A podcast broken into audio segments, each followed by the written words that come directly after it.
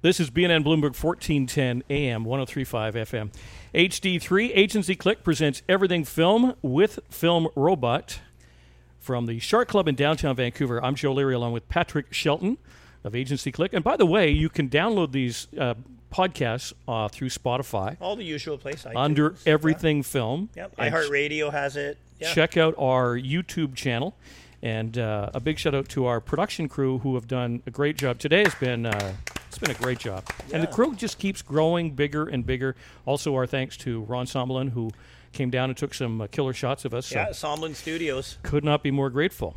Look what we got here. It's Tammy Gillis. Tammy Gillis, ladies and gentlemen, how about a hand for Tammy Gillis?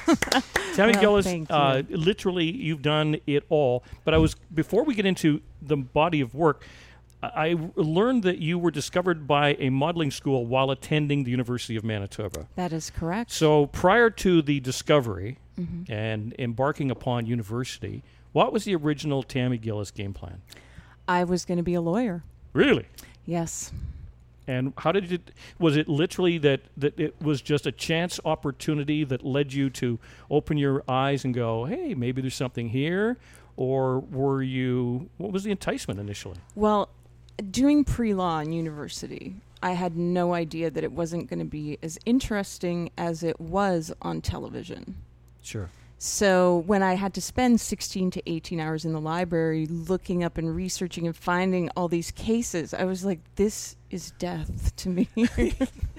and I very quickly was like, well, I, this is not at all what I thought it was. And then I was out with some friends. And a girl came up to me and she said she was a modeling agent. She gave me her card and asked if I'd come and have a meeting. And all my friends were like, yeah, right. I ended up going uh, and I ended up signing with them. And I didn't really enjoy the modeling, but they would send me out for commercials. Um, and I started booking commercials. And it was just so fun. Like the first commercial I did was for Green Kids. And Lyle Lovett was in it, and I literally like ate an ice cream cone and walked across a bridge. And how old were you at the time? I was in university. Oh, really? So So, do, you, like- do you think you were like casted younger? Like they thought you were younger? Well, I do play a lot younger You f- than I look. Yeah. Do you think that? Okay, a lot of the time and it's it's sort of my family like my little sister You have that. she has two children but yeah. she looks like she's I think the that's really babysitter common. I think But- that's really but- common but- with like a lot of people. Actors. But Tammy, but getting anyway. getting back to that point of discovery, I mean, you're embarked on a, a serious profession that you know, you know, uh, never mind the the opportunities it presents to you, but obviously you had the the brain power to be in that capacity. Why would you just was it what was the attraction that just so easily like sort of turned your mind around and thought, okay, law is now in the past. This is what I'm going to do. well in high school we, we were really fortunate from a super small town in manitoba called mccreary there's about 400 people that live Is there it now. smaller than Clandeboye, Manitoba? I don't know what where So, that so I is. bet Clandeboye is smaller. There you go. Okay. you got me on that um, so she a new drama teacher english teacher came and she opened a drama club and so i started doing theater and that's kind of when i got bitten by the bug but i'd never met an actor i never thought that was something a possibility um, like the most famous people we knew were like hockey players, and my cousin was a jockey, you know, so like athletes. Uh, and then when I was in university, I started doing the commercials, and then I started taking theater as my electives. And then I started auditioning for jobs because at that time in Winnipeg, the film industry was really small. They had a really great independent film industry, like Guy Maddin, for example. Um, and I was in a short film that he did for the Toronto Film Festival. And uh, I just started sort of falling into it and booking jobs. And that's kind of how it all started.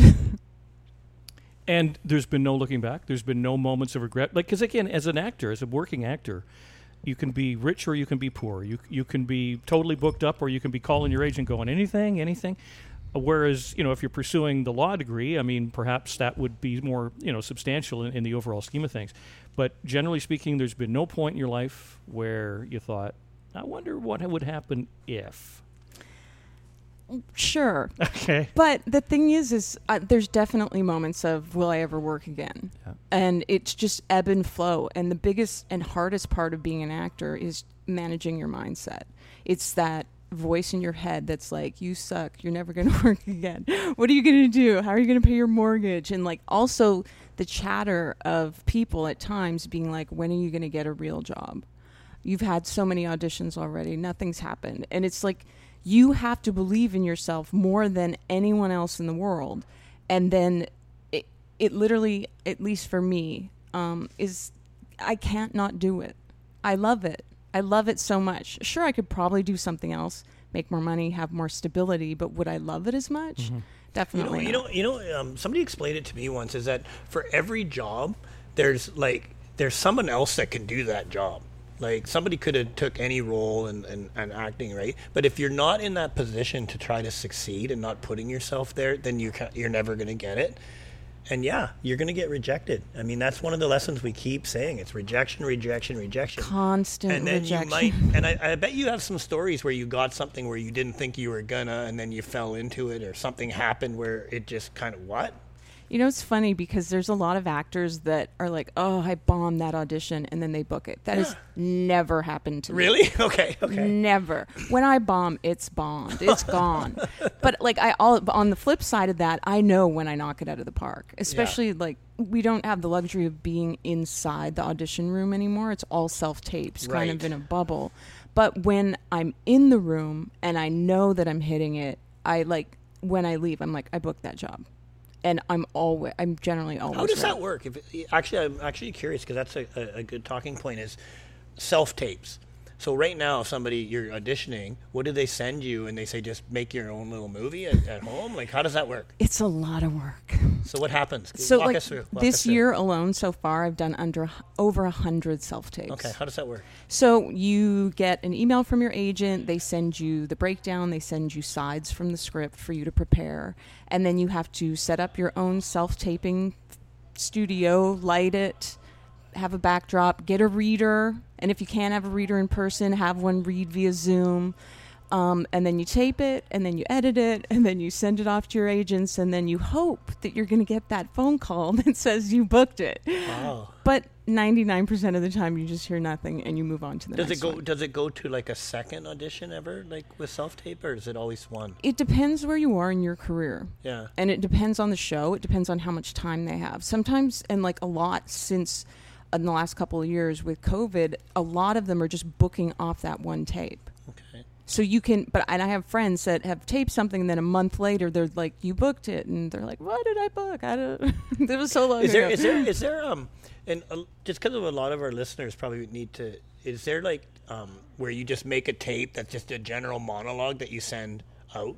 Like, do you have Generally, a couple of those in your back Nobody pocket? really does monologues anymore. Maybe what- if you're reading for a theater production, so it's always some topic that's brought to you? generally it's always a scene with at least one other people because when agents when you apply for an agent a lot of agents will give you a scene and get you to prepare it and come in and read with them Okay. Okay. because one of the biggest things with acting is reacting and really listening actively listening and being present with that other person so if you have a monologue it's just kind of you just talk talk talk talk talk they can't see if you're really taking in what's being said Actress Tammy Gillis is our guest. Everything Film, presented by Film Robot and Agency Click from the Shark Club in downtown Vancouver. Um, you mentioned COVID, and I must ask you when everything started shutting down, and we all realized that you know this life has changed dramatically. Was there a oh shite moment for you where you went, what's what's going to happen now? Because you saw the film industry seriously affected, as as every industry was. What was your rationale? What what did you know, or what did you hear? What did you fear? What did you think? Like what what was your expectation at the worst of the quarantine period? Well, initially when uh, COVID hit, it the film industry I feel like was one of the first to completely shut down. Um, but that being said, film industry is all about putting out fires, making decisions, and moving forward. I think that we're one of the most resilient industries because we have to constantly change and adapt to whatever is going on. You know, like I've been on sets where we're about to do this crazy action sequence that they've spent like eight hours setting up. We're about to roll. And then one of the grips was like digging a hole to like kind of hold this light and he hit a water pipe and there was water all over the road. They had to get somebody to come and shut it down, but we couldn't shoot because everything we'd shot up Yeah. to that point had no water on the road. Oh my goodness. So it was like panic, panic. What are we gonna do? How are we gonna? And, then, and they're like, okay, let's just go. Let's just do it.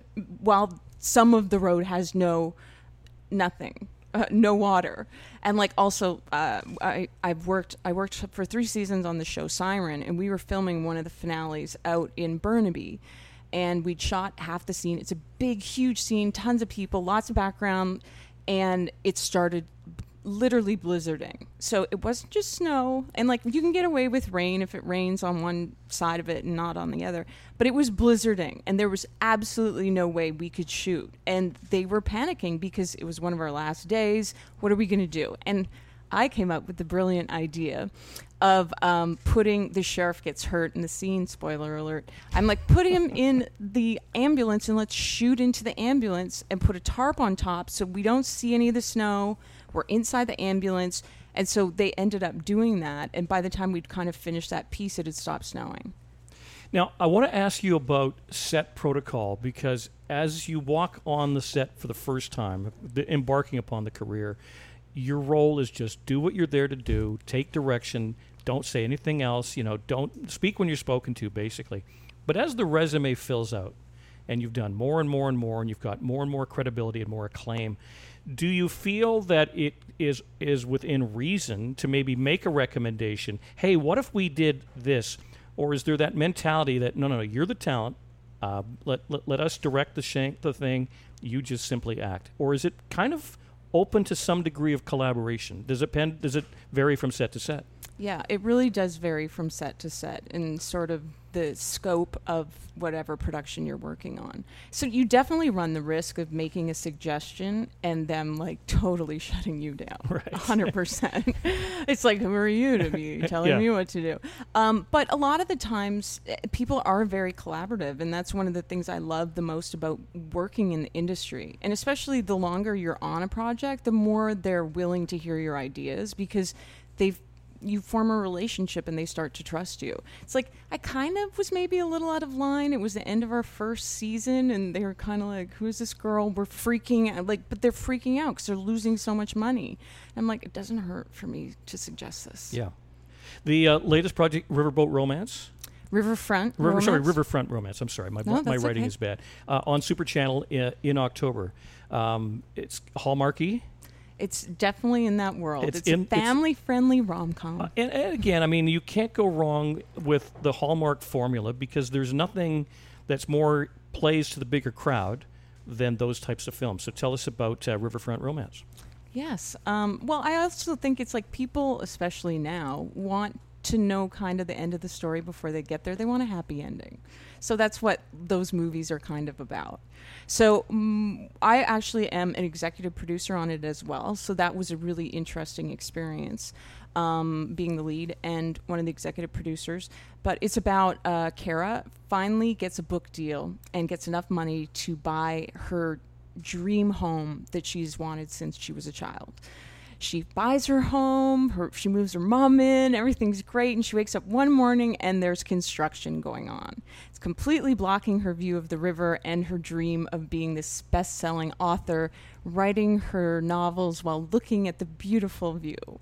Uh, so she, of course, runs down and runs into Riley, uh, and uh, trouble ensues. Well, I don't want to give anything away, No. so that's And we're- good. we're- There's no you know. spoiler gotta tune in. alert. Yeah. But I'm sure there's a happy ending. Let's just leave, leave it at that. There's Well- a happy ending. But it, but it, uh, you know, I, I know that you've covered a variety of genres. Uh, do you, as an actor, accept all challenges? Is there one that you kind of tend to migrate more towards, or are you open to anything from from horror to hilarity? Yeah, absolutely. And it's one of the things I've actually made an effort to not have them pigeonhole me. Every time they kind of stick me in a box and I feel like they're not really seeing me for anything other than that certain thing or that's all I'm booking, I'll do something to change my appearance. So they have no choice but to kind of deal with me as I am because I love doing a variety of different things. Like I would ne- I wouldn't want to do the same thing over and over and over and over again. And what I found in the last couple of years is when I did Siren, which led well, Ghost Wars was kind of the first one, but Ghost Wars was like I was like an action hero, and it terrified me because I don't really do stunt fighting. I don't know how to shoot guns. I'm like shoving people around and like big men and and like trying to stop fights and it's so funny because Kim Coates who is from Sons of Anarchy Mm-hmm. he's Canadian. He's like Thames you got to hold me back. I'm like look at me. How much do you weigh and how much do I weigh? He's like you got to get into it. Um, but that is the kind of stuff that I absolutely love. It's just like Van Helsing is a good example too. I um, had to fight the vampires right? And I, they gave me this crazy weapon, which we nicknamed a batchety. It was a baseball bat with a machete drilled into it, and like it, I had to. I we did like a three and a half stunt fight sequence Right. that we had to shoot full out, top to bottom, every take because there were three cameras shooting. So inevitably, you're in someone's camera. So if you can imagine, for ten hours going full out. Wow. I that was could- a long day. I a can I can lift my my arms the next day. I didn't think I was going to make it to the end of the day. Uh, I must ask you about. It's a very full resume, but there's one that really resonates with me because it was a show I really got into. Uh, Less than kind. Ah, yeah. and uh, Nobody ever brings that That up. well, it was it just it won me over. It was just there was a charm to it. There was a warmth to it, and considering it was set in Manitoba, which is not warm, and a lot of the scenes weren't. But um, tell me about the experience. Of Maury Chaikin, the late great Maury Chaikin. Uh, what was that experience like for you? Oh man, I was so pumped to do that uh, that role and that audition, and I'm just like, the show's called Less Than Kind. They're not kind to one another, Right. so I took some really big chances in my taping. And what's interesting is that the casting director in Winnipeg told me that I'm the only person, Mark McKinney, who was the showrunner, um, has hired sight unseen Wow. From just my tape. Mm-hmm. So I was like, okay, I feel a little pressure now, going to set. Um, but it was amazing, and I knew a lot of the crew, having kind of started out in the independent film world there. But what the like the amazing thing was is that. Um, the creator, Chris Sheasgreen, and Mark would sit behind the monitors and they'd just yell stuff out at me. Say this, try this, point over there and do that. So it's like you had to like be in this take and just be like rolling with it. And a lot of the really, really good comedy directors, that's what they do. They just make stuff up on the fly and you've just got to kind of go with it. Well, it was it was charming, and the the body of work speaks for itself. Uh, Tammy Gillis, thank you for joining us. And how can people react to you and, and see your stuff on social media? Well, thank you so much for having me. This was a lot of fun. Uh, I am on all social media at at real Tammy Gillis, Real dot- Tammy or just at real Tammy Gillis, and I have a website tammygillis.com. But I would love for you all to tune in to uh, Riverfront Romance, Yes. which premieres on October second. Oh, how exciting. I will. It is. All, the whole province of Manitoba is going to be tuning in to no watch. doubt, no doubt. Thank you so much for joining us. Thank you, guys. Take care. Cheers.